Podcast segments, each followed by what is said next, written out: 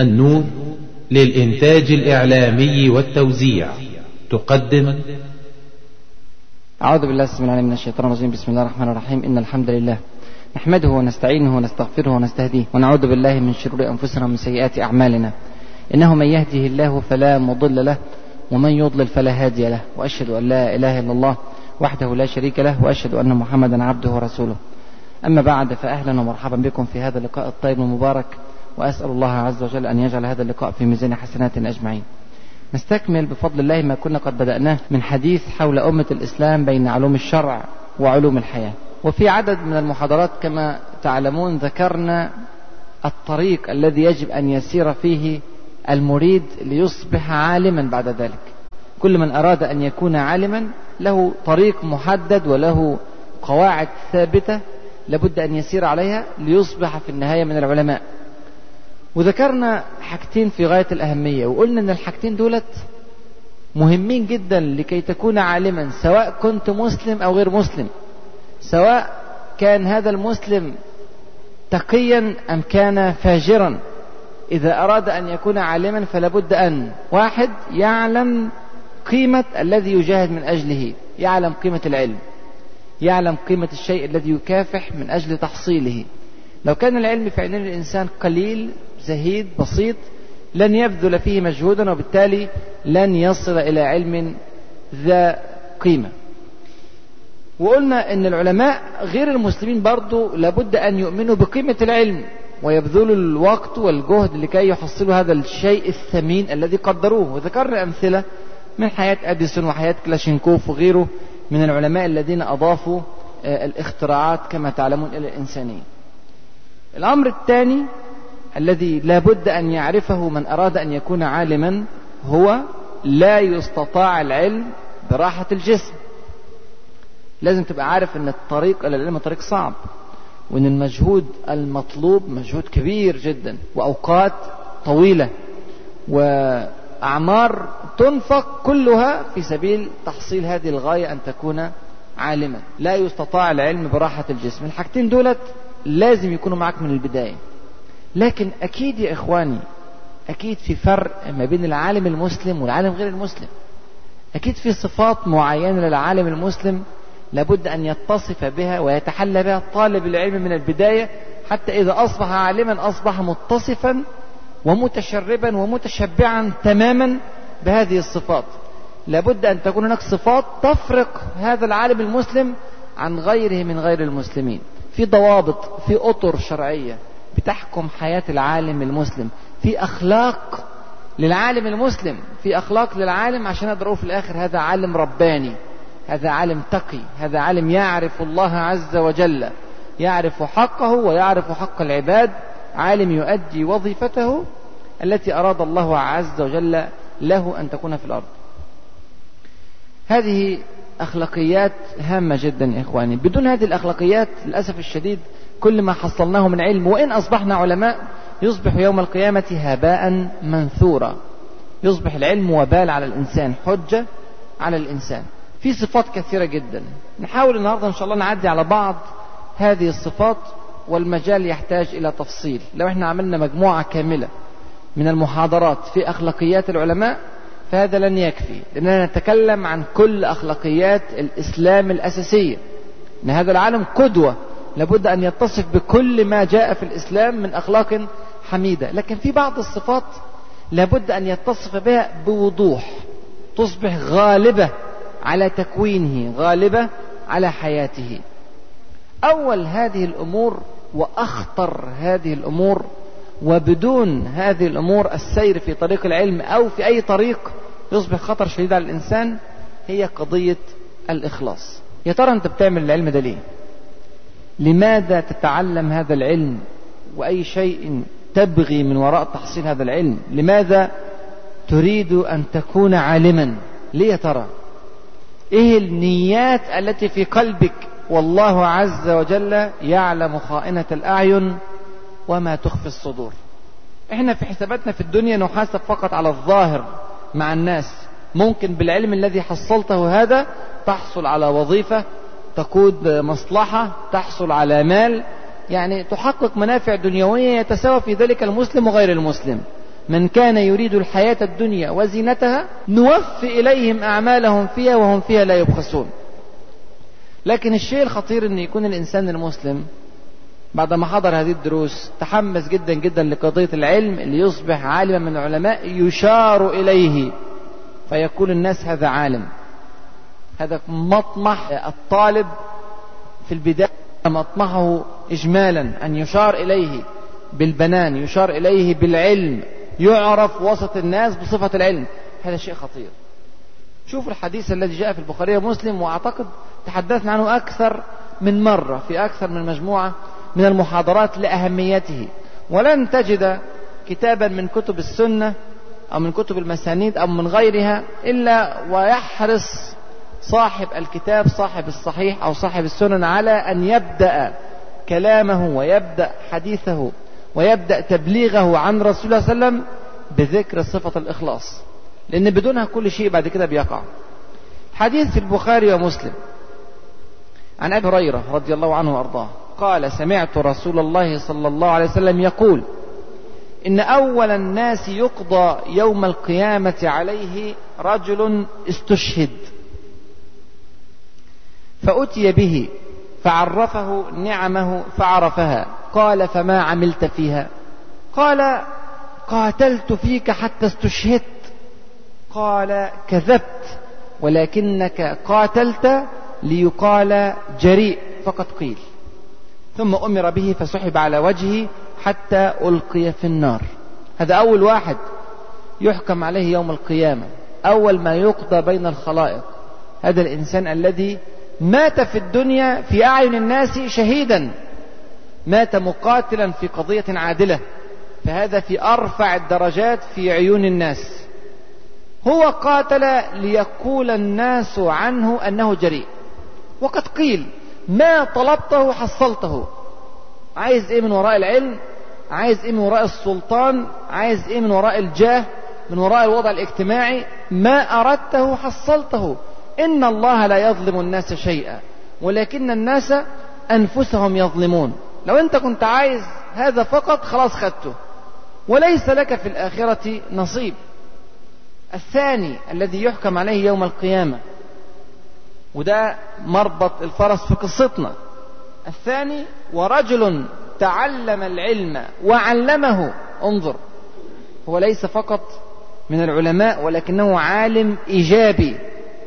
تعلم العلم وبدأ يعلم الناس لكن القلوب تنطوي على أهداف شخصية ومصالح خاصة ولا يطلب رضا الله عز وجل في هذا العلم الذي حصل. فرجل هذا الرجل الثاني رجل تعلم العلم وعلمه وقرأ القرآن فأتي به فعرفه نعمه فعرفها. قال فما عملت فيها؟ قال تعلمت العلم وعلمته وقرأت فيك القرآن. تعلمت العلم وعلمته وقرأت فيك القرآن قال كذبت. ولكنك تعلمت العلم ليقال عالم وقرأت القرآن ليقال هو قارئ فقد قيل. خلاص خدت نصيبك. اللي انت كنت عايزه حصلته قد قيل. وانت عايش في الدنيا الناس كلها كانت تشير إليك. ما شاء الله عالم من العلماء ما شاء الله قارئ للقرآن مجيد في التلاوة. يحسن التفسير يحسن التأويل الناس كلها اتكلمت وانت سعيد بالكلام ولا تبغي وراء ذلك شيئا. لا تنظر إلى جنة ولا تخاف من نار ولا ترجو مثوبة الله عز وجل. لا تخشى عذاب قبر ولا تطلب نعيمه. حياتك كلها منصبة في الدنيا. أجرت في دنياك. لن تظلم. ستأخذ أجرك كاملا في دنياك. لكن ليس لك في الآخرة نصيب. ثم أمر به فسحب على وجهه حتى ألقي في النار. الرجل الثالث ورجل وسع الله عليه وأعطاه من أصناف المال كله فأتي به فعرفه نعمه فعرفها قال فما عملت فيها؟ قال ما تركت من سبيل تحب أن ينفق فيها إلا أنفقت فيها لك. قال كذبت ولكنك فعلت ليقال هو جواد. فقد قيل ثم أمر به فسحب على وجهه ثم ألقي في النار. حقيقة وقفة هامة جدا أن الله عز وجل أول ما يسعر جهنم يسعرها بهؤلاء مع وجود المنافقين الكثر ومع وجود الكفار مع وجود أصحاب المعاصي الكبرى الذي زنى والذي سرق والذي قتل والذي فعل كذا وكذا من الموبقات يبدأ رب العالمين سبحانه وتعالى بهؤلاء ليثبت لنا ويوضح لنا أن الأعمال التي ليس فيها إخلاص أعمال محبطة لا وزن لها. ولقد أوحي إليك وإلى الذين من قبلك لئن أشركت ليحبطن عملك ولتكونن من الخاسرين. فهذا أول شيء احرص عليه من الآن من هذه اللحظة. خلي بالك ده شيء صعب مش سهل. ما تفتكرش إن قضية النية وقضية الإخلاص هذا عمل يوم أو عمل ليلة أو عمل لحظة أو عمل سنة من سنوات طلب العلم أبدا يا إخواني وأخواتي. هذا الأمر مطلوب منك في كل لحظة من لحظات حياتك. منذ سمعت هذا الكلام وإلى يوم الممات. لأن النفس تتغير والقلب يتقلب. أنت بتبقى ناوي في أول العمل نية لله عز وجل مع مرور الوقت أثناء نفس العمل. الذي أخذت فيه نية لله عز وجل تغيرت عليك نيتك. وبيحصل كتير جدا. أنت شغال لله عز وجل أثناء العمل هذا جاء يشكر في عملك وآخر يمدح وآخر يعظم. فارتفعت قيمة العمل في نفسك لطلب مدح الناس ولطلب ثناء الناس وشكر الناس. فمع مرور الوقت ضاع العمل وضاع الثواب وأحبط العمل كما سمعنا. قال صلى الله عليه وسلم في الحديث الذي رواه الترمذي وحسنه وابن ماجه عن ابن عمر رضي الله عنهما. قال من طلب العلم لغير الله من طلب العلم لغير الله أو أراد به غير الله فليتبوأ مقعده من النار. الموضوع خطير يا إخواني. القضية مش قضية فضاء الأعمال قضية قضية منهج حياة. هذا الذي يطلب العلم وسخر حياته بكاملها لطلب العلم لغير الله هذا ضيع حياته بكاملها وضيع آخرته أيضا فليتبوأ مقعده من النار. وفي حديث الدارمي عن عبد الله ابن مسعود رضي الله عنه وأرضاه قال من طلب العلم لأربع دخل النار. من طلب العلم لأربع دخل النار. هذا الكلام من كلام عبد الله بن مسعود وليس من كلام رسولنا صلى الله عليه وسلم. يقول ليباهي به العلماء. ليباهي به العلماء. يتيه أمام العلماء بعلمه. أنا أعلم نقطة كذا وأنت لا تعلمها. فيتحرك بهذه المعلومات أو هذا العلم الذي حصل أمام العلماء ليصبح له مكانة في وسطهم. ليباهي به العلماء. أو ليماري به السفهاء. ليماري به السفهاء يجادل السفهاء والسفهاء لا يعلمون فهو أيضا يتكبر عليهم بهذا العلم الذي يعلم ويتقدم عليهم. أو ليصرف به وجوه الناس إليه وتقول هذا فلان العالم أو ليأخذ به من الأمراء. يتعلم العلم عشان يأخذ من الأمراء والسلاطين مال نتيجة هذا العلم أو ثمنا لهذا العلم. هذا من أصحاب النار كما قال عبد الله بن مسعود رضي الله عنه وأرضاه. إذا يا إخواني أول صفة وهذه الصفة كما ذكرنا ليست صفة عابرة في حياة الإنسان. كل يوم تراجع نفسك. وسفيان الثوري رحمه الله كان يقول ما عالجت شيئا أشد علي من نيتي فإنها تنقلب علي دائما. وهو من هو. تنقلب النية عليه بصفة مستمرة. فده أمر مفروض أنه يكون حاضر في أذهاننا. الأمر الثاني الذي لابد أن يتصف به العالم المسلم التقي الورع. وده ناتج عن الأمر الأولاني. ما لم يكن مخلصا لن يستطيع أن يحقق الأمر الثاني. وهو الزهد في الدنيا. عايز تبقى عالم رباني حقيقة. عايز تبقى عالم تقي ورع. عايز تبقى عالم مثاب من رب العالمين سبحانه وتعالى لا تطلب الدنيا بعلمك. وهذه يا إخواني فعلا معضلة. ما تكلمنا عنه في الدروس السابقة وبالذات عندما تحدثنا عن علوم الحياة.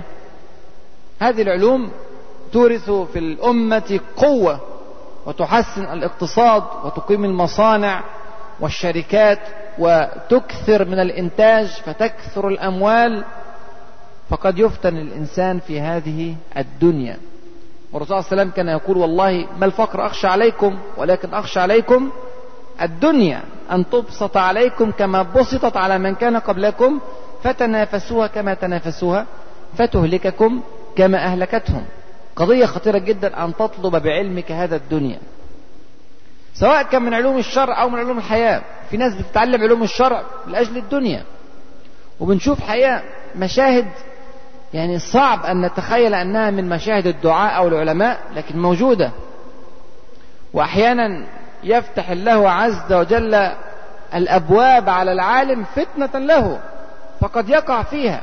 فلا يصرف علمه إلا في الوجه الذي يأتي بمال. كان في أحد الإخوة أعرفه إمام في مسجد في دولة غربية. كان يأخذ يعني راتب جيد على هذه الإمامة. ومرت الأيام وانفصم العقد بينه وبين إدارة المسجد. خلاص خلصوا العقد بتاعه. فهو مش عايز يرجع البلاد فقرر إن هو يقعد في البلد يكمل في أي شغلانة تانية غير الإمامة في المسجد. ومع كونه إلى جوار المسجد ما عاد يأتي للصلاة. ما عاد يأتي لصلاة الجماعة في المسجد اللي هو كان بيقبض مرتبه عليها. راح المرتب راحت صلاة الجماعة. سبحان الله هذا الشيخ بنفسه كان بيحكي لي ويتندر على العلماء الذين يفعلون ذلك. والله شوف قد إيه الأيام بتلف والمؤمن لا يأمن على نفسه من الفتنة ابدا. اسال الله الثبات. هو كان بيحكي لي إن عندهم مشكلة إن أجازتهم أجازة الأوقاف بتبقى يوم الخميس على ما أعتقد. يوم من أيام الأسبوع يعني مش الجمعة طبعا يوم من أيام الأسبوع. فبيقول إن اليوم بيجيبوا ساعات العالم أو للإمام بيت فوق المسجد اللي هو اللي فيه أو قريب منه جدا. اليوم الأجازة ما ينزلش يصلي. في المسجد. وهو جنب المسجد. اليوم الأجازة ما يجي ما ده أجازة. أنا أصلا موظف بصلي الصبح ظهر عصر مغرب عشاء. فخلاص التفتيش بيجي العصر. ممكن ما يجيش المغرب لكن العصر لازم يكون موجود في تفتيش وكان يذكر ذلك لي يعني في أسى أن هناك من الأئمة ما يفعل ذلك. فلما تعرض هو لنفس الأمر وقع في ذات الأمر. ما عادش بيجي الصلوات سبحان الله لكي يعمل في عمله و... وخلاص ما هو فيش راتب. هذه الصورة نراها. في بعض العلماء والدعاة كنت في الأردن من من كام شهر كان بيشتكوا ليا إن كان في إذاعة من الإذاعات عايزة تعمل أحاديث إسلامية إن في واحد من الدعاة طلبوه عشان يعمل حديث في الإذاعة يعني يعلم الناس وينشر العلم وكذا فقال لا أدخل الاستوديو حتى يدفع مبلغ كذا. وبالتالي هم معهمش هذا المبلغ الضخم اللي هو طلبه اللي حدده. فما جاش. مع وجود الوقت ووجود المساحة وكل شيء بس أصبحت هذا ده ب 5000 دولار وده ب 1000 دولار وده ب 500 جنيه وده بكذا تقييم الأعمال على هذه الصورة. مش مهم بقى العمل ده أنفع أوسع انتشارا أفيد للأمة. القضايا دي كلها قضايا جانبية. أصبح القضايا الرئيسية ده بكام؟ ده شيء خطير موجود ومن أسماء ضخمة كبيرة جدا. عشان كده لما تيجي تراجع قصص الأنبياء في القرآن الكريم اللي هم القدوة في الدعوة والقدوة في العلم تجد دائما يذكر ربنا سبحانه وتعالى قل لا أسألكم عليه مالا قل لا أسألكم عليه أجرا. هذا واضح. جدا. إن ربط العالم علمه وربط دعوته وربط عمله بالمال ضاعت دعوته تماما. لا يصبح من العلماء. وإن أصبح أصبح عمله وبالا عليه. لأن نيته مش لله عز وجل. تظهر لنا هنا مشكلة. وكانت تعرضنا لها في أكثر من سؤال. ويتعلق أيضا بموضوع الإخلاص. اللي هو وأنا بشتغل وبالذات الأعمال الدنيوية وإن كنت أنا ضربت لكم بعض الأمثلة من الأمور الشرعية لأنها أخطر. لكن الأعمال الدنيوية أو الأعمال الحياتية زي الطب وزي الهندسة وزي غيره يتعرض فيها الإنسان لنفس الأمور. هل يا ترى أنا أطلب هذا المال وأبقى حريص عليه و ولا أنا في دماغي الآخرة وخلاص وأعيش فقير ومحكوم على العالم أن يكون فقيرا؟ إحنا قلنا قبل كده إن في علماء كانوا أغنياء. لكن هو القضية مش في ذهنه. المال يا إخواني والله سيأتي سيأتي. إن كان من رزقك فلن يفوتك. فلن يفوتك فعلا. المال إن كان جاي لك سواء أنت زلت نفسك عزيت نفسك طلبته ما طلبتوش تأتيك الدنيا وهي راغمة. إن كان من حقك أو كان من رزقك. فالإنسان بيطلب العلم لله عز وجل. إن جاء المال فهذه نعمة من الله عز وجل يجب أن تشكر وتنفق في سبيله سبحانه وتعالى. إحنا مطالبين بتحصيل المال. مطالبين بالعمل لأجل المعاش. عندك أسرة وعندك أولاد وعندك حياة لابد أن تقيم هذه الحياة. لكن أن تصرف حياتك لهذه الأمور فقط فهذا غير مرغوب. وهذا غير ممكن لمن أراد أن يكون عالما. الإمام مالك ترك له أبوه ثروة هائلة. أنفقها جميعا في سبيل تحصيل العلم وفي الإنفاق على طلبة العلم حتى اضطر في آخر حياته إلى أن ينقض سقف بيته الخشب ليبيعه ليعيش. شوف قد إيه؟ وكان من أغنياء القوم. لكن صرف كل أمواله في سبيل تحصيل العلم. هذا رجل عينه على هدفه بوضوح. فوصل أصبح في النهاية الإمام مالك. ابن أنس رحمه الله. في ناس بتقول نريد امتلاك الدنيا لنصرفها في سبيل الله. والموضة دي بقت طالعة دلوقتي. وطبعا بتجد هوى عند الناس. إننا عايزين الدنيا إحنا دايما نقول الزهد في الدنيا الزهد في الدنيا. لا إحنا عايزين تبقى الدنيا في إيدينا. وبعد كده ننفق هذه الدنيا في سبيل الله. نصبح كأمثلة عثمان بن عفان وأبو بكر الصديق وطلحة بن عبيد الله وسعد بن عبادة. طيب جزاكم الله خيرا على هذا إيه الأحاسيس العظيمة. لكن ليه ما بتفكرش تبقى زي مصعب بن عمير اللي كان غني وترك الغنى لأجل الدعوة أو تفكر تبقى زي عبد الله بن مسعود الفقير أو أبو هريرة الذي كان يتضور جوعا أو كذا أو كذا من الأمثلة الأخرى. إذا كان كل التركيز على الأمثلة الغنية فقط وتريد أن تكون هذه الأمثلة الغنية فراجع نيتك. راجع فعلا النية وخلي بالك أنت متخيل أن لما تجيلك الدنيا هتعرف تتصرف فيها صح؟ ما أكثر الذين طلبوا الدنيا وفتنوا فيها وقعوا في أول الطلب كانوا فعلا صادقين في أنهم إن أتاهم المال فسينفقونه في سبيل الله. لكن عندما جاء المال المال فتنة كبيرة يا إخواني فاتقوا الدنيا كما يقول صلى الله عليه وسلم في أكثر من حديث اتقوا الدنيا.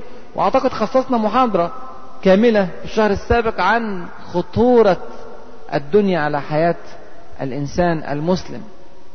عشان كده إحنا مش عايزين ناخد هذا المسلك. ما نقولش أنا عايز آخد الدنيا علشان أنفقها في سبيل الله. أنا عملي لله عز وجل وبجتهد تمام الاجتهاد وأتعلم تمام العلم وبعمل عملي المعاشي الحياتي في وقت محدد معروف. بصرف في عملي 8 ساعات سبع ساعات تسع ساعات.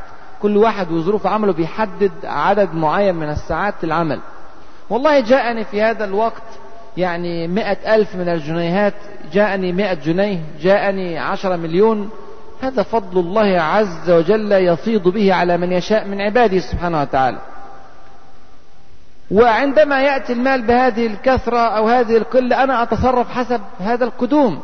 إن كان قليلا صبرت وإن كان كثيرا شكرت وفي كلتا الحالتين أنا في خير. فهذا الذي ينبغي أن يكون في ذهن المسلم. لا تطلب الدنيا أبدا بعلمك. يبقاش تبقى عايز دكتور مشهور أو تاجر كبير أو كذا لأجل أن يكون لك القصور والضياع والسيارات وما إلى ذلك من أمور الدنيا حتى وإن كانت حلالا. لكن هذه كلها مطالب دنيوية لا تصلح للعلماء. العلماء عيونهم على الآخرة وهم قدوة للأمة. الحاجة الثالثة مهمة جدا برضو. أول ثلاث حاجات دولت في غاية الأهمية والحاجات اللي جاية وراها برضو مهمة. بس من غير الثلاثة دولت ممكن العمل كله يضيع. يصبح حجة على الإنسان. أول حاجة قلناها الإخلاص. الحاجة الثانية قلناها الزهد في الدنيا. الحاجة الثالثة مهمة أوي أوي. أن تعلم علما نافعا. إن العلم بتاعك ده يكون ليه مردود عليك وعلى الناس في دنياك يوصلك في الآخر إلى النجاة في الآخرة. علم نافع. تلاقي إن الرسول صلى الله عليه وسلم كلما ذكر العلم وحث عليه أضاف له كلمة النافع.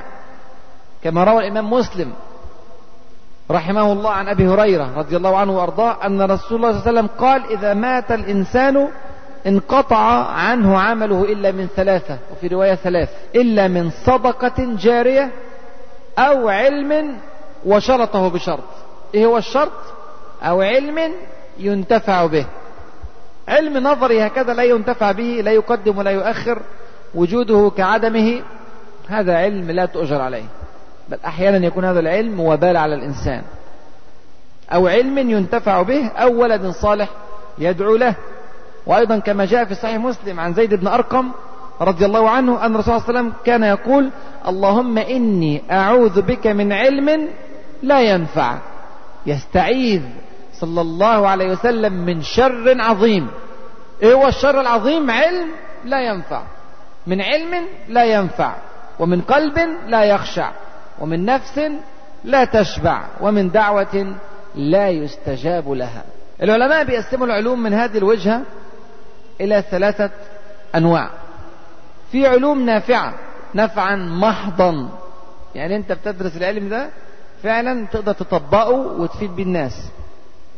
تفيد بنفسك أولا وتفيد بالناس وفي علم تاني ضار. لما تعرف هذا العلم يصيبك ضرر. فالأولى من هذا العلم إيه؟ ما فيش داعي منه خالص. وفي علم ثالث وهذا يشغل الكثير والكثير. لا هو نافع ولا هو ضار. يعني إيه؟ لا هو نافع ولا هو ضار. رأس على السلم زي ما بيقولوا. يعني ده علم ملوش معنى. عرفوا أو ما عرفوش الدنيا ماشية زي ما هي.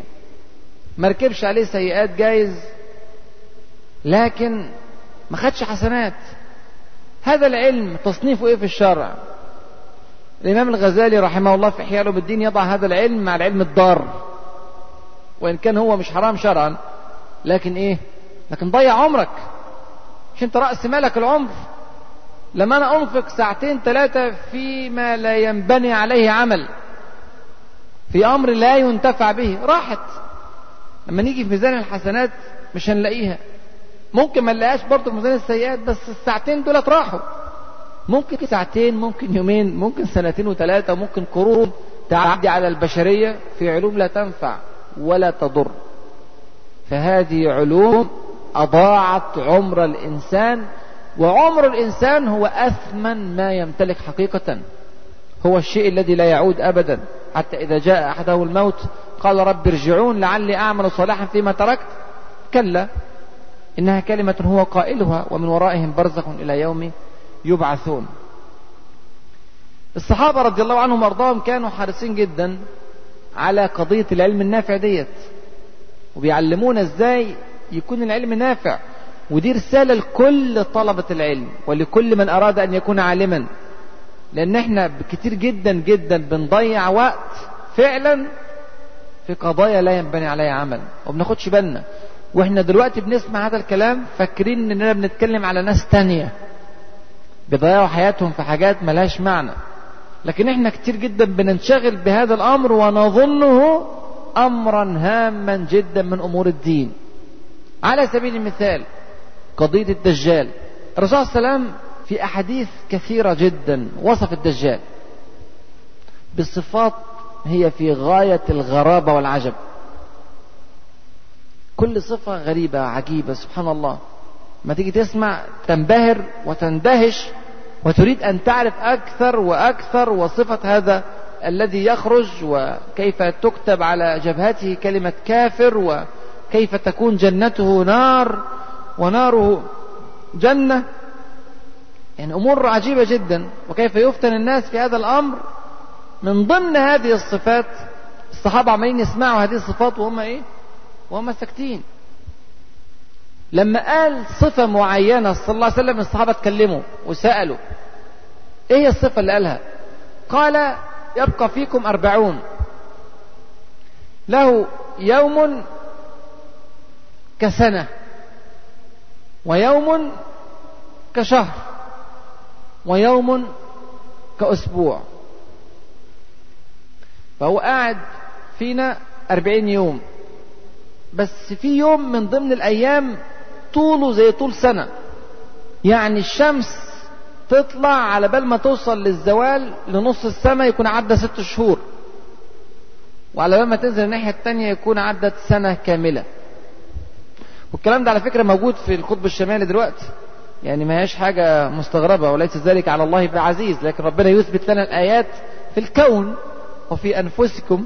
سنريهم آياتنا في الآفاق وفي أنفسهم. فبيقعد اليوم بتاع الدجال دهوت 12 شهر كاملين. ويوم تاني شهر ويوم تاني أسبوع وبقية الأيام كسائر أيامنا. هنا الصحابة يبقوا واقفين وسألين سؤال. هذا اليوم يا رسول الله الذي بسنة أن نصلي له صلاة يوم؟ شوف هو قضية العلم النافع. أنا عايز أعرف معلومة أشتغل بيها. أنا هقعد أسألك دلوقتي بعض الأسئلة في صفة جنته أو ناره أو كذا. ما دام لا ينبني عليه عمل لا أسأل. لكن هنا في قضية شرعية فقهية هتحرك بيها يوم ما يجي الدجال. افرض الدجال جه وأنا عايش. واليوم الطويل دهوت وجزاهم الله خيرا الصحابة رضي الله عنهم. اسألوا هذه الأسئلة بنتعلم إحنا منها. هم ما عصروش الدجال. الله أعلم مين من الأمة هيعصروا ويمر بيه الظرف ده. فيقول له هذا اليوم الذي بسنة. نصلي له صلاة يوم خمس صلوات برضو ست شهور أو سنة كاملة 12 شهر. نصلي خمس صلوات مستغربين.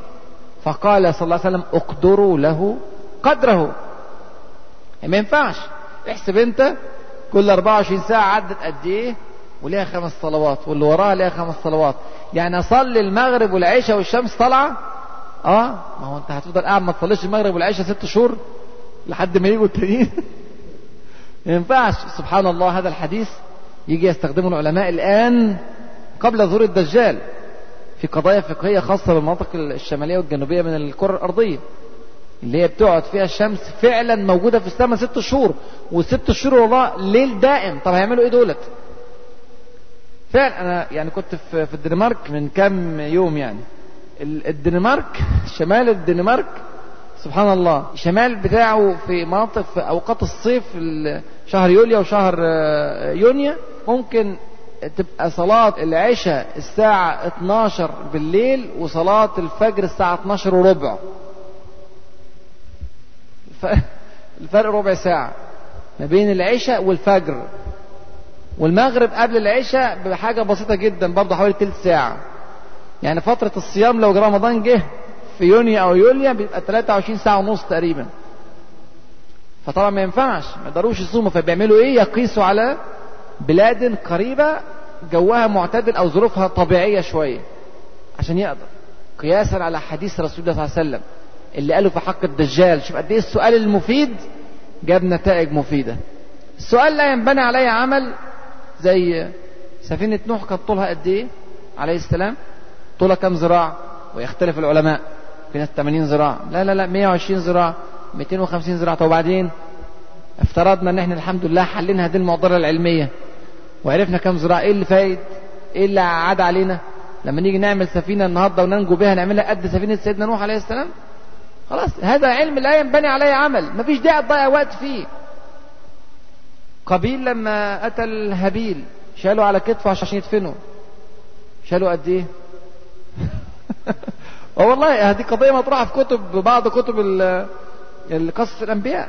ويقول لك والله ده شالوا أربعين يوم. لا لا لا ده شالوا سنتين. لا ده شالوا عشر سنين. ده شالوا ك... طب وبعدين؟ يا سيدي شالوا نص يوم ولا يوم ولا ولا ما شالوش خالص. المهم القصة العبرة فيها واضحة في الكتاب. ما تنشغلش بيها عن غيرها. عشان كده نريد حتى في قصص الأنبياء الذي جاء في القرآن الكريم وفي السنة المطهرة أن ننقيه مما دخل عليه من الروايات حتى وإن كانت صحيحة من كتب أهل الكتاب. انت أصلا إحنا ما نعرفش إذا كانت صحيحة ولا غير صحيحة. مش محرفة؟ حتى يا أخي لو تيقن لا عندك أنها قصة صحيحة لكنها لم تأتي في كتاب ولا في سنة فلو كان لوجودها أهمية لذكرها ربنا سبحانه وتعالى أو ذكرها حبيبنا صلى الله عليه وسلم في أحاديثه. مش كده ولا إيه؟ يبقى هو ما أغفلها وما تركها إلا لحكمة. سبحانه وتعالى. فخلاص أنا لا أبحث. أنا أخليني في, الأمور التي ينبني عليها عمل. العلم النافع العلم الذي يقدم ولا يؤخر. العلم الذي لا يضيع أعمار الناس. في طبعا أمور علمية ممكن تبقى ضارة. في بعض الأمور الفلسفية يطرحوا بعض القضايا التي تحدث فتنة شديدة في المجتمع وفي الناس. وقد لا أقول يضل بها بعض الناس عن الطريق السوي فيعصون الله عز وجل لا ده بل يكفر بعض المسلمين بهذا العلم. سبحان الله. وما أكثر الشرور التي دخلت على المسلمين بعد ترجمة فلسفة اليونان وإنزال هذه الفلسفة على كل أمور العقيدة. فأصبح الناس يناقشون قضايا الخلق وقضايا الجنة والنار وقضايا القرآن وقضايا صفات الله عز وجل على طريقة فلاسفة اليونان. فكفر كثير لا أقول من عوام الناس بل من علماء المسلمين. وهذا يعني أمر موجود ومعروف في تاريخنا. وتنبيه وتحذير لكل المسلمين. لا تعودوا إلى ما سبق به الأولون وضلوا. لكن الطريق المستقيم واضح. شوف الكلمة الرائعة للإمام الذهبي رحمه الله. يقول لما تكلم عن التصوف الفلسفي والقول بوحدة الوجود. هذه فكرة طلعت في زمن من الأزمان واجتمع عليها عدد من العلماء وكفروا بها. لكن تسمع العالم تتوه في كلامه. كلام تقيل جدا وكلام صعب جدا وتقول والله ما بلغ علم هذا الرجل إلا قليل من أهل الأرض. لكن ماذا نفعه هذا العلم؟ بالعكس هذا علم أضر به وأضر بالمجتمعات التي عاش فيها. يقول عندما تحدث عن هذه الأنواع من العلوم الضارة الإمام الذهبي قال والله لأن يعيش المسلم جاهلا خلف البقر لا يعرف من العلم شيئا سوى سورة من القرآن يصلي بها الصلوات. ويؤمن بالله واليوم الآخر خير له بكثير من هذا العرفان وهذه الحقائق. ولو قرأ مئة كتاب أو عمل مئة خلوة. بهذا التصوف الفلسفي والقول بوحدة الوجود والخروج عن المنهج الإسلامي إلى اختراعات ما أنزل الله بها من سلطان ويشار إليه في وسط الناس أنه من العلماء. وهو يظن نفسه من العلماء. وهو فعلا عالم لكن علم ضار. علم لا ينفع شيئا. لذلك قال عنه الذهبي هذه الكلمة الموافقة. طبعا في عندنا علوم سبحان الله فسادها عجيب زي علوم الرقص والفنون و وما إلى ذلك. أصبحت علم الآن. مش كده ولا إيه؟ في ناس تنفق أعمارها في هذا العلم. في ناس بتاخد ماجستير ودكتوراه في رقصة معينة أو في أغنية معينة. أو في دراسة حياة شاعر ماجن أو واحد عمل دكتوراه عشان يضيف وتر للعود.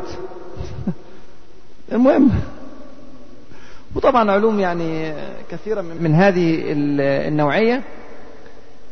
أو علوم بقى لا ينبني عليها عمل فهذا شيء إيه؟ شيء خطير. يبقى أنا من أهم الأشياء اللي تميز العالم المسلم إنه قبل ما يدرس العلم ويتعمق فيه يتساءل هل سينبني على هذا العلم عمل؟ ولا هذا علم لا ينفع ولا يضر؟ ولا هذا العلم من كوارث الزمن علم يضر به وبالمجتمعات؟ الأمر الرابع المهم جدا جدا أن يكون في حياة العلماء أو من يريد أن يكون عالما أن يعمل بما علم. مش إحنا قلنا إحنا هنتعلم علم نافع ينبني عليه عمل. أو المشكلة إنك تتعلم العلم النافع. الذي ينبني عليه عمل ثم لا تعمل به.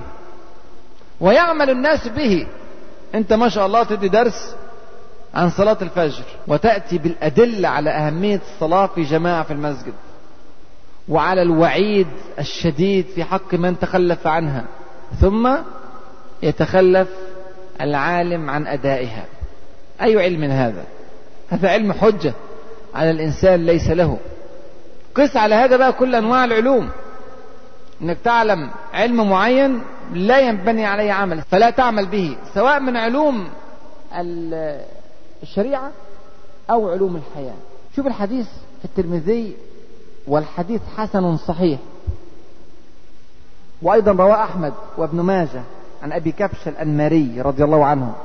حديث لطيف جدا جدا. الرسول صلى الله عليه وسلم بيقسم فيه الناس لأربع أنواع حسب العلم اللي عندهم والمال اللي عندهم. في ناس ما شاء الله ربنا سبحانه وتعالى أنعم عليها بالعلم والمال. وفي ناس حرمها الله من العلم والمال. وفي ناس أعطاها الله العلم ومنعها المال وفي ناس أعطاها الله المال ومنعها العلم. فكده قسم الناس أربع أصناف حسب العلم والمال. تعالوا كده شوفوا الحديث وسياق الحديث والروعة التي ذكرها صلى الله عليه وسلم ونشوف يا ترى إحنا فين في دولت. قال صلى الله عليه وسلم إنما الدنيا لأربعة نفر.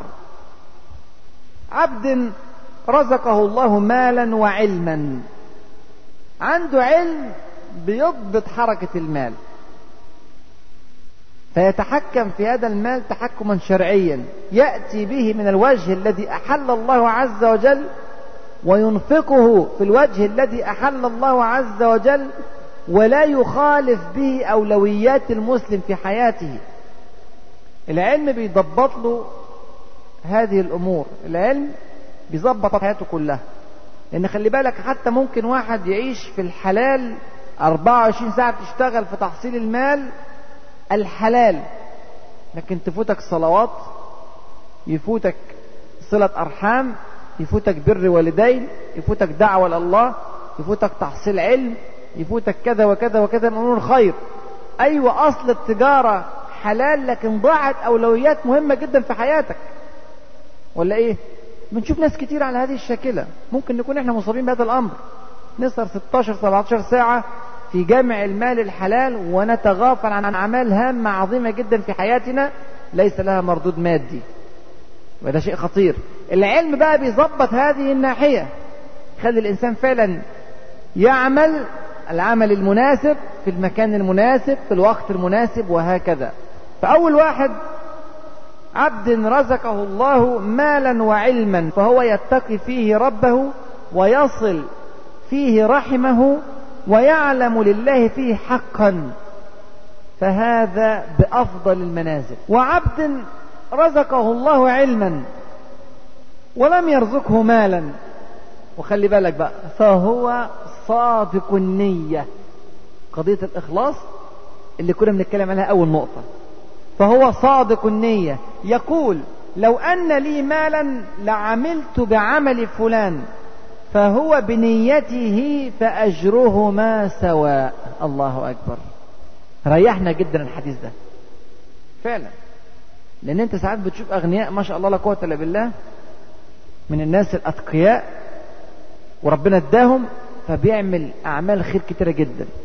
يقيم مستشفيات مؤسسات تعليمية ينفق على الفقراء والمساكين يجاهد في سبيل الله بماله. أمور كثيرة تتمنى أن يكون عندك مال فتفعل مثل ما يفعل. إن كنت صادقا في نيتك فأنت وهو في الأجر سواء.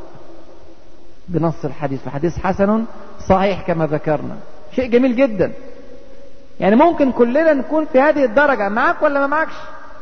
بالعكس أحيانا بيكون اللي معاه في فتنة حفظ منها الذي منع من المال. فعلا. فنرضى بما قسم الله لنا ونصلح نياتنا. نصلح النية في غاية الأهمية أمر الإخلاص. يبقى دولت اتنين. واحد معاه مال وعلم وواحد معاه علم بس معهوش مال. المشكلة بقى في اللي جايين بعد كده في الثالث والرابع. وعبد رزقه الله مالا ولم يرزقه علما. أدي فتنة كبيرة بقى. معاه أموال بس ما عندوش علم يضبط حركة المال ديت. فهو يخبط في ماله بغير علم. لا يتقي فيه ربه ولا يصل فيه رحمه ولا يعلم لله فيه حقا. فهذا بأخبث المنازل. نعوذ بالله أن نكون من هؤلاء. ليس كل الأغنياء يا إخواني الموجودين في الأرض نطمح أن نكون مثلهم. بل إن غالب الأغنياء يفتنون. وفاكرين حديث اللي قلناه في البخاري ومسلم قلناه في درس السابق في حوار بين الرسول صلى الله عليه وسلم وبين أبي ذر. عندما ذكر له في آخر الحديث قال إن الأكثرين هم الأقلون يوم القيامة. الأكثرين في الأموال هم الأقلون في الحسنات يوم القيامة. سبحان الله. ليه؟ لأن الذي تكاثر ماله هكذا غالبا يفتن في ماله. حتى أن الرسول صلى الله عليه وسلم بعد أن قال هذه الكلمة استثنى طائفة. الطائفة التي تتقي الله عز وجل في مالها. قال إلا من قال هكذا وهكذا وهكذا وأشار عن يمينه وشماله ووراء ظهره ثم قال وقليل ما هم.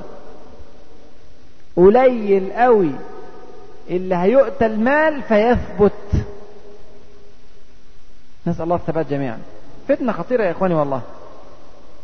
فهذا الرجل أو هذا الصنف الثالث رجل آتاه الله مالا ولم يؤته علما.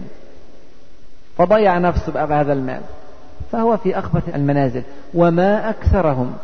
كتير جدا جدا. الصنف الرابع ده مسكين. حقيقة مسكين. وعبد لم يرزقه الله مالا ولا علما. خلي بالك المال رزق. كفله الله عز وجل لك قبل أن تولد.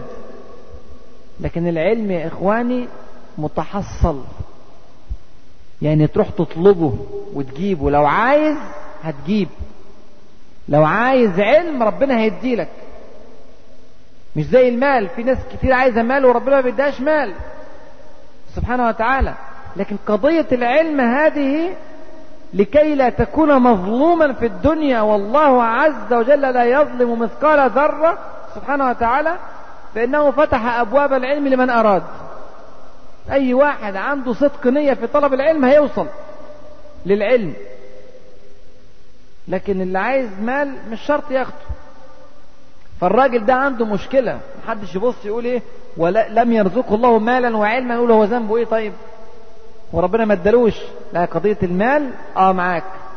ديت ربنا سبحانه وتعالى كفلها سواء بالكثرة أو بالقلة للإنسان. لا حيلة في الرزق. إحنا آه أمرنا بالسعي لكن رزقك مكفول معروف قبل ما تتولد. لكن قضايا العلم هذه قضايا التقوى قضايا الورع قضايا العمل لله قضايا الإيمان الجازم واليقين الجازم بالعودة إلى الله والحساب عنده هذه أمور تحاسب عليها. لا شك في ذلك. فهذا الرجل مخطئ ومقصر في أنه لم يتعلم. انظر. وعبد لم يرزقه الله مالا ولا علما فهو يقول لو أن لي مالا لعملت فيه بعمل فلان. فلان هذا العاصي الذي ينفق ماله في معصية الله عز وجل والذي يتكبر ويتجبر بماله على خلق الله عز وجل والذي يتطاول ويظلم ويأخذ ويسفك دماء الناس بماله الذي أعطاه الله عز وجل له فيتمنى أن يكون مثله. سبحان الله. يقول صلى الله عليه وسلم فهو بنيته فوزرهما سواء. والحديث فيه تفصيلات كثيرة لكن خلي بالك نيتك بتغير خط حياتك كله. والذين جاهدوا فينا لنهدينهم سبلنا نفسك تبقى عالم رباني ربنا هيفتح لك الطريق. نفسك تبقى من أهل الدنيا ربنا هيدي لك برضه من الدنيا كما تشاء. هيدي لك من الدنيا يفتح لك من الدنيا وليس لك في الآخرة نصيب. وكل واحد يراجع نيته. روى أحمد رحمه الله عن أنس بن مالك رضي الله عنه قال قال رسول الله صلى الله عليه وسلم لما أسري بي مررت برجال تقرض شفاههم بمقاريض من نار. فقلت من هؤلاء يا جبريل؟ قال هؤلاء خطباء من أمتك. يأمرون الناس بالبر وينسون أنفسهم وهم يتلون الكتاب. أفلا يعقلون؟ فنخلي بالنا. في بعض الأمثلة اللطيفة جدا جدا في حركة التاريخ تورينا قد إيه حساسية العلماء الأبرار في قضايا العمل بالعلم. الإمام أحمد بن حنبل رحمه الله كان يريد أن يسير على نهج الحبيب صلى الله عليه وسلم في كل خطوة من خطواته. لدرجة أن هو في يوم من الأيام احتجم. وما كانش يعني يحتاج إلى الحجامة لكن الرسول صلى الله عليه وسلم احتجم. وهو ما احتجمش. فلازم احتجم. زي ما الرسول صلى الله عليه وسلم احتجم. وأعطى الحجام هذا دينارا. كما أعطى الرسول صلى الله عليه وسلم لمن حجمه دينارا. عشان يبقى ماشي بالظبط زي ما الرسول صلى الله عليه وسلم إيه؟ عمل. طبعا دلوقتي تروح تشتري شهر درهم زي ما كان الرسول صلى الله عليه وسلم. ضيع نفسك مع الراجل البياع يعني نظبط الأمور حسب الزمن اللي إحنا عايشين إيه فيه. لكن الاتباع شوف انظر إلى الحرص. هو لم يحرص على هذه الأمور إلا بعد اتم كل الأمور يا إخواني. ما قلتش هو مسك في هذا الشيء وترك أشياء عظيمة. لا حاشا لله. وكان متبعا للسنة وكان اماما للمسلمين في قضايا اتباع السنة سنة الرسول صلى الله عليه وسلم. واستأذن رحمه الله زوجته في أن يتخذ أمة فأذنت له فاشترى جارية بثمن يسير وسماها ريحانة استنانا برسول الله صلى الله عليه وسلم. عشان الرسول صلى الله عليه وسلم كان عنده جارية اسمها ريحانة. طبعا برضو دي راحت عليك مش هتعرف تعملها يعني. معلش في حاجات تانية كتير ممكن تعملها. الحسن البصري ليه موقف لطيف جدا. الحسن البصري جاءه العبيد والرقيق في زمانه يطلبون منه أن يخطب خطبة جمعة يحث الناس فيها على اعتاق العبيد واعتاق الرقيق. خطبة مصلحة يعني. هي طبعا خير. فأول يوم في الخطبة قام وقف خطب الخطبة بتاعته كملها كلها ونزل لم يذكر أمر الرقيق في شيء. نسأله أخ نسينا. طيب الجمعة الجاية إن شاء الله.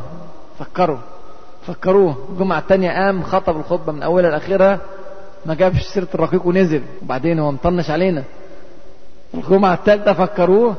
فقام في الجمعة الثالثة وخطب خطبة عن الرقيق وحث الناس على إعتاق العبيد فأعتقت العشرات والمئات من العبيد في يوم واحد. فقولوا بعد الخطبة الثالثة. قالوا ما من الأول. طب أنت ليه أخرت علينا ثلاث جمع؟ يعني بدل أنت عندك هذه المهارة في الكلام وهذه القوة والإقناع للناس ليه خلتنا؟ قال لم يكن عندي عبيد. اشتريت عبدا وأعتقته قبل أن أخطب. عشان أكون عملت بما أقول. لأن الكلام سهل. أقول للناس اللي عندها أموال أنفقوا في سبيل الله. ابنه كذا وكذا وكذا. أنا فقير بتكلم زي ما أنا عايز. ولا إيه؟ لو ربنا اداني أخ ما أنا كنت بقول للناس انفقوا ليه أنت ما بتنفقش؟ هنا تظهر بقى المشاكل القلبية.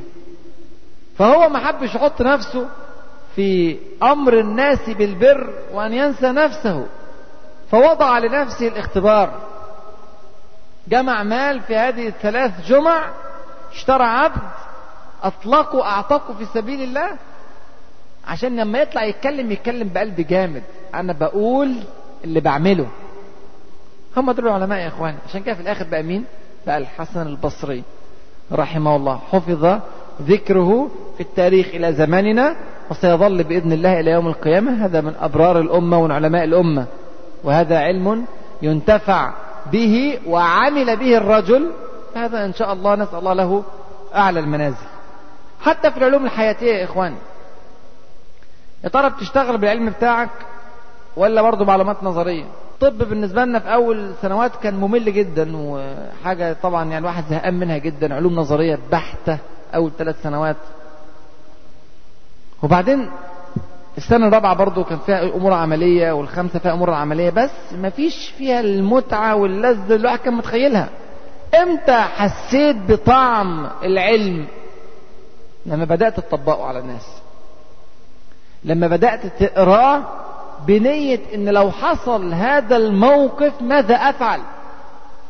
لو شفت هذا التوصيف الذي جاء في الكتاب ماذا أفعل؟ معاه أتحرك إزاي؟ شتان بين هذا الذي يقرأ بهذا الفكر وبين من يقرأ ليحفظ بعض الجمل عشان يقولها في الامتحان يجيب درجة أيا كانت ويعدي والسنة انتهت. شتان. وهكذا في كل أمور الحياة كل علوم الحياة طب هندسة فلك كيمياء جغرافيا. الصينيين اخترعوا البوصلة. بس كانوا بيستخدموا البوصلة في السحر والشعوذة. والضحك على الناس اللي موجودين في في الصين ساعتها. المسلمين اتنقلت لهم البوصلة من الصين. علماء المسلمين استخدموا البوصلة في تحديد المسار في البحر وفي تحديد قبلة الصلاة. وبدأوا يستخدموا البوصلة ويطوروا فيها عشان تؤدي فوائد عملية للناس. علماء اليونان حطوا قواعد هندسية لا حصر لها. وعملوا بعض المعادلات لإنشاء الجسور والسدود هائلة. وما أقاموا سدا واحدا ولا خزانا للمياه كما وصف في بعض الكتب. الحسن ابن الهيثم أول ما قرأ هذه الأمور بدأ ياخدها ويطور فيها ويدرسها ويدور في بلاد المسلمين فين أقدر أطبق هذه الجسور وهذه السدود لنفع المسلمين. لنفع الإنسانية بصفة عامة. وبالفعل وجد إن مصر فيها نهر النيل ونهر النيل دوت ممكن لو اتعمل عليه سد ممكن ينفع البلاد والعباد. وبالذات كان قضية الطوفان دي قضية مشهورة في مصر. فراح جه من الشام لحد ما وصل مصر وكان ساعتها مصر تحت حكم الفاطميين الحاكم بأمر الله وقال له على فكرته الهندسية وإن هو عايز يعمل سد ورحب الحاكم بأمر الله بالفكرة جدا وقال له أدي النيل أهو تشوف هتحطه فين؟ وقعد مسح النيل من أوله لآخره. وجد إن أفضل مكان ينشأ عليه السد في جنوب أسوان. سبحان الله. في نفس المكان اللي فيه السد العادي دلوقتي. حدد مكان معين. قال هو ده المكان اللي ممكن نعمل فيه السد. وجمع كميات كبيرة من المهندسين وعمل دراسات كبيرة جدا جدا. وفي الآخر قال له أن أنا بالحسابات المادية بتاعتي بإمكانياتنا مستحيل نعرف نعمل السد دلوقتي. محتاجين إمكانيات أكبر لسه ما وصلناش إليها. لكن فكره فكر عملي. الفكر ده لما تطور يوم بعد يوم بعد يوم أضاف إليه عالم من هنا وعالم من هناك عالم من المسلمين وعالم من غير المسلمين هذا الفكر لم يضع يا إخواني. فعلا ما راحش. يوم بعد يوم هذه القواعد أصلت وأسست وجملت وحسنت. لحد ما في يوم من الأيام اتعمل فعلا سد في نفس المكان دهوت ممكن العالم اللي عمل السد الأيام دي ما يعرفش أصلا ابن الهيثم. لكن الله عز وجل يعلمه. اللي اشتغل شغل ونيته لله عز وجل هذا الأمر لا يضيع أبدا. يبقى قضية العلم بما عمل. قضية دي فيها أمور كثيرة جدا وأمثلة كثيرة لكن لا يتسع المجال لذكرها. أحيانا أشعر أني طولت عليكم. فأنا هقول لكم بإيجاز كده إن شاء الله في غضون الساعتين ثلاثة اللي جايين. يعني بسرعة كده. حاجات تانية فاضلة يعني. صفات هامة للعلماء. ويبقى إن شاء الله لما ربنا يدينا 10 15 يوم تانيين نتكلم فيهم بإذن الله براحتهم. الصفة الخامسة من صفات العلماء أن العلم لابد أن يرتبط برحمة. في علماء بيبقى عندهم غلظة شدة. فينفر الناس. الناس تكره أن تأخذ العلم ولو كان علما نافعا صالحا من هذا. وساعات بيكون علم شرعي تبقى خطيرة جدا. فعلا وده موجود. حتى إن الرسول صلى الله عليه وسلم خطب خطبة في الناس لما واحد أطال الصلاة بالناس قال يا أيها الناس إن منكم منفرين. إن راجل عالم وتقي وقارئ وورع وأطال في الصلاة حبا في الصلاة. ليس من المنافقين هذا الذي ذكر هذا الكلام في حقه. من الصحابة الأجلاء. لكن قال يا أيها الناس إن منكم منفرين. في ناس مش هاممها حال الناس اللي حواليها. الرحمة يا إخوان. شوفوا الحديث اللطيف القصة الرائعة التي دارت بين رسول الله صلى الله عليه وسلم وبين معاوية بن الحكم السلمي رضي الله عنه وأرضاه. كان لسه مسلم حديث. وأعرابي جاي من الصحراء. ودخل على الرسول صلى الله عليه وسلم وهو بيصلي. فدخل يصلي معاه. لسه يا دوبك أسلم منذ أيام. ما يعرفش في الإسلام إلا قليل. فوقف في صلاة الجماعة ويبدو أن أول مرة في حياته يصلي جماعة. والحديث رواه الإمام مسلم والنسائي وأبو داود وأحمد وغيره قال بين أنا أصلي مع رسول الله صلى الله عليه وسلم إذ عطس رجل من القوم. واحد جنبيه عطس. فأحب يعمل معاه واجب يعني. فقال ويرحمك الله. أثناء الصلاة. فهو لسه ما يعرفش إن الكلام ده ما ينفعش في أثناء الصلاة. فقال يرحمك الله. فرماني القوم بأبصارهم. الناس بصت مين اللي بيتكلم في الصلاة ده؟ مين بيقول يرحمك الله في الصلاة؟ ده مش فاهم حاجة ده مين؟ فالناس من غصب عنها بصت له بعينيهم. فقلت ده في الصلاة برضه وثكل أمياه ما شأنكم؟ لماذا تنظرون إلي؟ كل الكلام ده. كل الكلام ده في الصلاة. هو طبعا واقف يصلي ما شاء الله خشوع بس يعني عادي يعني الأمور بحبوح زي ما بيقولوا. فجعلوا يضربون بأيديهم على أفخاذهم. عمالين يخبطوا على رجليهم. مش عارفين يتكلموا. يقولوا له اسكت. لو حد فيهم قال له اسكت ضيع صلاته هو كمان. فعمالين يخبطوا على رجلهم كده أهوت وهو مكمل. المهم فلما رأيتهم يصمتونني لكني سكت. لأن كنت عايز أتكلم وأكمل وأشرح لهم وجهة نظري. وإن أنا من حقي كمسلم إن أنا أقف جنب أخويا المسلم في أزمته وراجل عطس. يرحمك الله. ما قلتش حاجة غلط. قلت يرحمك الله. يعني ممكن نقعد نتكلم ساعتين بس أنا إيه؟ قلت أسكت بقى ما دام بتسكتوني يلا. المهم فلما صلى صلى الله عليه وسلم ثم يقول فبأبي هو وأمي ما رأيت معلما قبله ولا بعده أحسن تعليما منه. صلى الله عليه وسلم. الرسول صلى الله عليه وسلم سامع زي ما الناس سمع. واحد بيقول رحمك الله وثكل أمية ما لكم تنظرون إليه سامع الكلام ده كله صلى الله عليه وسلم. فأول ما خلص صلاة يقول معاوية بن الحكم رضي الله عنه فوالله ما كهرني ما لامني ما كهرني ولا ضربني ولا شتمني. قال إن هذه الصلاة لا يصلح فيها شيء من كلام الناس. إنما هو التسبيح والتكبير وقراءة القرآن. بس. اداله الدرس بمنتهى الهدوء ومنتهى الرحمة يا إخواني. الرحمه الناس اللي عندها أخطاء شرعية أو أخطاء في العلوم حتى الحياتية تحتاج إلى رحمة للتعليم. ساعات المعلم بيبقى فظ غليظ. ينفر التلميذ أو ينفر طالب العلم من العلم قد ينفر منه ابدا. فعلا وتصبح فتنة ويكون السبب فيها معلم غليظ. سواء هذا المعلم كان في مدرسة كان في جامعة أو كان في الشارع ماشي في الحياة.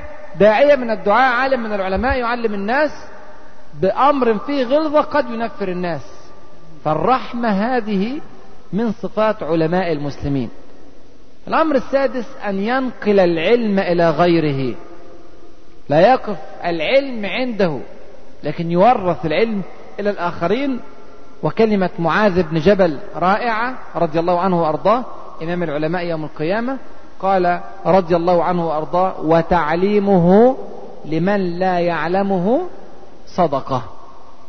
صدقة إنك تعلم الناس العلم. والرسول صلى الله عليه وسلم كان يقول خيركم من تعلم العلم وإيه؟ وعلمه. يبقى لازم ينقل العلم إلى غيره. كلمة رائعة لجابر بن عبد الله رضي الله عنهما. كان يقول إذا لعن آخر هذه الأمة أولها فمن كان عنده علم فليظهره فإن كاتم ذلك العلم ككاتم ما أنزل على رسول الله صلى الله عليه وسلم. يعني لو جاء زمن يلعن فيه الناس الأوائل يلعنون الصحابة رضي الله عنهم وأرضاهم ويسبونهم فمن كان عنده علم في الدفاع عن هؤلاء الصحابة فليظهره لازم تعلم الناس هذا العلم. فإن كاتم ذلك ككاتم ما أنزل على رسول الله صلى الله عليه وسلم. تعرف هذا العلم وتعلم هذا العلم. وقد يفتح لنا هذا الأمر إن شاء الله بابا للحديث عن أمور الفتنة التي دارت بين الصحابة رضي الله عنهم وأرضاهم. ليس من باب الخوض فيها ولكن من باب الدفاع عنهم رضي الله عنهم وأرضاهم. وهذا يحتاج إلى تفصيل في مجموعة أخرى من المحاضرات. ولعلنا برضو نتساءل يا ترى إيه الفرق في المذهب الفقهي أو في العلم الذي كان عند الشافعي رحمه الله وعند الإمام الليث رحمه الله معظم الناس التي يعني تصف أحوال العلماء تذكر أن الإمام الليث كان على درجة عالية جدا جدا من العلم كالشافعي أو يعلوه أو دونه بقليل يعني في مستوى متقارب مع الشافعي. لكن لماذا نعرف علم الشافعي ولا نعرف علم الليث رحمه الله لأن تلاميذ الشافعي كانوا كثر علم العلم لعدد كبير نشروا علمه هنا وهناك. بينما كان تلاميذ الليث قليل. وهكذا كان الرازي رحمه الله من علماء المسلمين في الطب المشهورين. من علماء العالم كله في الطب الرازي رحمه الله. كان ليه مدرسة. مدرسة كان يعمل أبحاثه وتجاربه ويكتب الكتب بتاعته ويقعد كل يوم مع طلبة العلم في الطب مجلس يعلمهم أمور العلم اللي هو عارفها ويقرأ معهم في الكتب ثم يقوم بجولة معهم على المرضى ثم يعود ويتدارس معهم العلم هذا. لم يكتم علمه ولم يحتفظ بعلمه لنفسه فقط. فورث العلم واستفادت لا أقول أمة الإسلام فقط ولكن البشرية بكاملها من علم الرازي رحمه الله. من أهم صفات العلماء أيضا الأمانة العلمية ودي الصفة السابعة من صفات العلماء. أن ينسب الأمر إلى أهله. والعالم بيتعرض لهذه الأمور كثيرا وممكن تاخد معلومة من هنا أو من هنا فينسبها الإنسان إلى نفسه فيضيع. هذا ليس من الأمانة. الأمانة العلمية اللي هي دلوقتي بيسموها الحماية الفكرية وما إلى ذلك هذه سبق بها الإسلام وعلماء المسلمين الذي يعود إلى كتبهم سواء في علوم الشرع أو علوم الحياة يجدهم حريصين أشد الحرص على إبراز الذي وصف أو قال أو تكلم بهذا الكلام. وراجع كده مقدمة مثلا الكامل في التاريخ لابن الأثير رحمه الله. في المقدمة يقول لك أنا جبت في الأول كتاب الطبري. فنخلت هذا الكتاب نخلا. درس الكتاب من أوله لآخره. فكنت آتي بأفضل أو أوسع الروايات وصفا للحدث. وأتممها بغيرها من الروايات. وأصل الرواية بالرواية حتى يصبح النسق متصلا. كل ده من كتاب الطبري. بعد ما خلصت الكتاب بتاعي من الطبري قرأت الكتب الأخرى المشهورة وعددها. فأضفت من كل كتاب على الكتاب ما لم أجده في الطبري. حتى خرج هذا الكتاب بهذه الصورة التي ترون. فأنا ما أنا إلا جامع. من الطبري ومن كذا وكذا من كتب التاريخ كما ذكر ابن الأثير رحمه الله. ولو نسب لنفسه ما علم العوام هذا الأمر لكن هو أمانة علمية رحمه الله. كذلك فعل أبناء موسى ابن شاكر من علماء المسلمين الكبار في الهندسة وفي الميكانيكا من أعظم علماء العالم في الميكانيكا أولاد موسى بن شاكر ثلاثة. من أولادي لعل الكثير لا يسمع عن أسمائهم وهم من أعظم علماء الأرض حقيقة. كتبوا كتاب كبير جدا جدا في الحيل والحيل هو علم الميكانيكا. وهم وضعوا علم الميكانيكا فعلا بهذا الأسلوب الحديث الموجود به في كتابهم الحيل. كتاب مشهور جدا جدا ومترجم إلى أكثر من لغة أوروبية. فكتبوا ما كان في هذا الكتاب فهو من أفكارنا وابتكارنا وتجربتنا. إلا ما ذكرناه في أمر المعادلة الفلانية فهو من معادلات ارشميدس وفي أمر المعادله الفلانية فهي نقلا عن أفلاطون ونقلا عن كذا وكذا ذكروا بعض العلماء الذين نقلوا عنهم بعض أجزاء الكتاب تحديدا. غير ذلك الكتاب ده من تأليفنا؟ كان ممكن المعلومة تعدي لا ما تعديش لأن ربنا سبحانه وتعالى شايف عالم متقي لله عز وجل أمانة علمية. لا يضيره ذلك أبدا أن يذكر أنه أخذ من هذا وذاك. صفة الثامنة صفة العزة. أن يكون العالم عزيزا.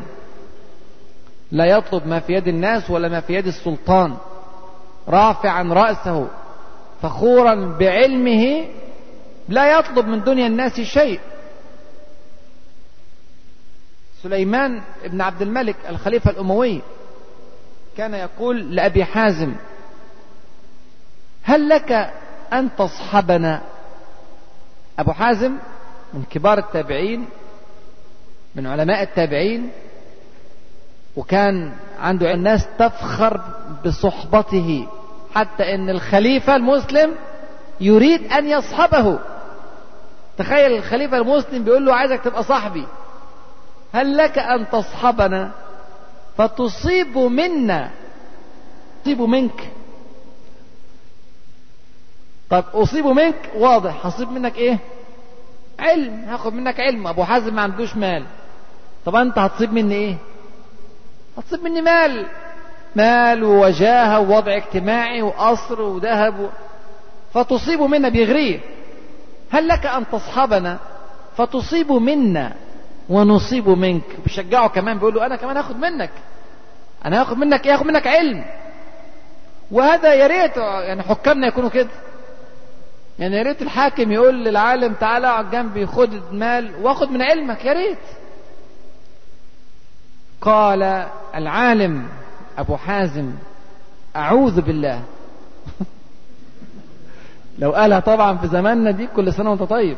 اختفى اختفاء أبديا. ويصبح بدل ما اسمه العالم العالم الشهيد فلان. قال أعوذ بالله. قال له سليمان ولم ذاك؟ ليه تستعيذ بالله من صحبتي؟ قال أخشى أن أركن شيئا قليلا فيذيقن الله عز وجل ضعف الحياة وضعف الممات. شوف هذا الكلام كان في خطاب في القرآن الكريم لرسول الله صلى الله عليه وسلم. فهو يقول أنا من باب أولى. أنا إن ركنت قليلا أذاقني الله عز وجل ضعف الحياة وضعف الممات. فقال له سليمان إذا ارفع إلينا حوائجك. بلاش طيب أن أنت تصحبنا. لو أنت عايز حاجة إحنا نقضيها لك. وهو يتودد. يعني سليمان بن عبد الملك يتودد له. ارفع لنا حوائجك. قال حاجتي أن تنجيني من النار وتدخلني الجنة. هل تستطيعها؟ قال ليس ذلك إلي. أنا ما أقدرش. فقال فما لي إليك حاجة غيرها. هي دي بس اللي عايزها. مش عندك يبقى مش هقدر أجيلك هذه حاجتي في الدنيا كلها أنا عايش حياتي كلها علشان أخش الجنة وأنجى من النار. لو مش عندك أنا آسف. لا أصحابك ولا أرفع حوائجي إليك ولا لي علاقة بيك ولا أكون من علماء السلطان. سألتني عن علم وأنا في مكاني رددت عليك وهكذا كان العلماء رحمهم الله جميعا. في عزة أرسل إليهم السلطان أن ائتوني حتى أسألكم عن أمر من الأمور. قالوا العلم يؤتى ولا يأتي. يجي السلطان للعالم عنده عشان يسأله. وما أكثر الروايات عن هذا الأمر ولكن المجال لا يتسع. الصفة التاسعة قبل الأخيرة. مش كده ولا إيه؟ عشان في الآخر نقول إيه؟ فتلك عشرة كاملة. الصفة التاسعة قبل الأخيرة التواضع. ولازم تيجي ورا العزة. مش معنى العزة أن يكون متكبر. مش معنى العزة أنه يعني ينتفخ أمام الناس بعلمه ويظن أنه قد حصل ذلك من تلقاء نفسه. واتقوا الله وإيه؟ ويعلمكم الله. هذا قول رب العالمين سبحانه وتعالى في وصفه لحال العلماء الأتقياء. يؤتى العلم بعد التقوى. اتقيت الله عز وجل علمك الله عز وجل. أما الفاسقين والمارقين من أبناء هذه الأمة أو من غيرها فيدعون أن العلم جاءهم عن جهدهم.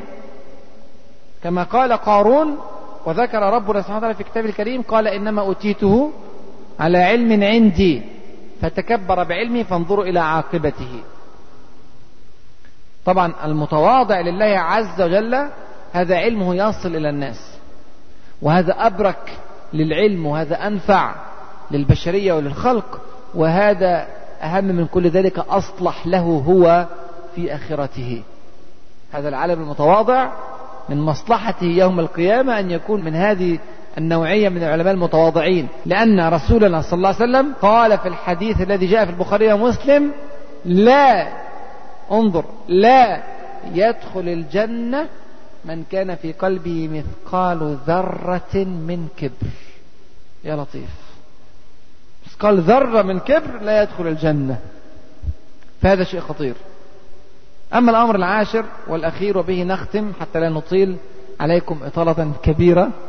الأمر العاشر هو الأخذ عن الغير والعمل في فريق. عشان تبقى عالم حقيقة وهذه منبثقة عن النقطة التي قبلها لنقطة التواضع. لابد أن تتواضع لغيرك. ولابد أن تقبل أن تأخذ عن غيرك. ولابد أن تبدأ من حيث انتهى الآخرون. ولابد أن تعترف لأهل الفضل بفضلهم وأهل العلم بعلمهم. ولابد أن تشترك مع الآخرين في البحث. أبو حنيفة رحمه الله كان يطرح القضية المسألة الفقهية يطرحها بين طلبة العلم بين تلامذته. مع علمه العظيم ومع فقهه الدقيق. انظروا إلى كلمة الشافعي في حق أبي حنيفة. رحمهم الله جميعا يقول الناس جميعا في الفقه عيال على أبي حنيفة. أبو حنيفة يعولهم جميعا في الفقه. رحمه الله. مع ذلك يطرح المسألة بين طلبة العلم فيتناقشوها جميعا.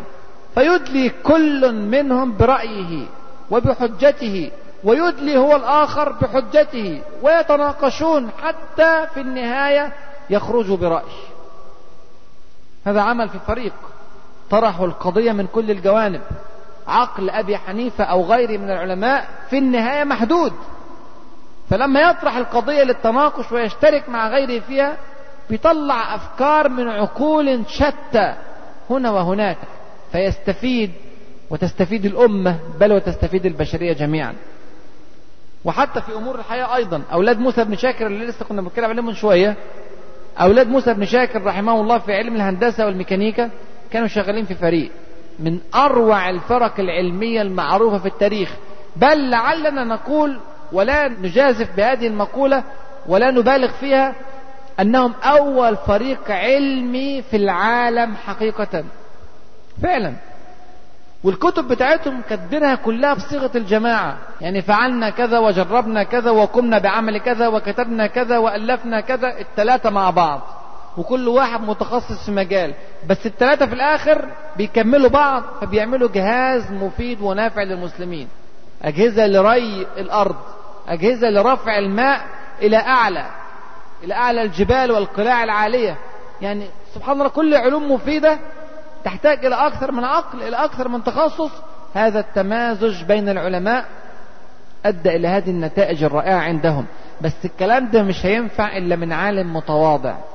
يقبل أن يأخذ عن غيره لذلك جئنا بهذه النقطة بعد النقطة السابقة. هذه الصفة العاشرة. فتلك عشر كاملة. أسأل الله عز وجل أن نتصف بها جميعا. وبغيرها من صفات الإسلام الحميدة ومن أخلاق الرسول صلى الله عليه وسلم الرائعة التي جاءت في سنته وفي سيرته وفي حياته.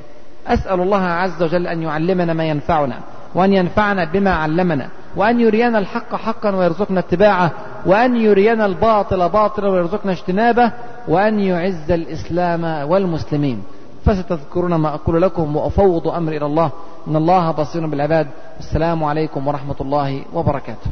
مع تحيات النور للإنتاج الإعلامي والتوزيع.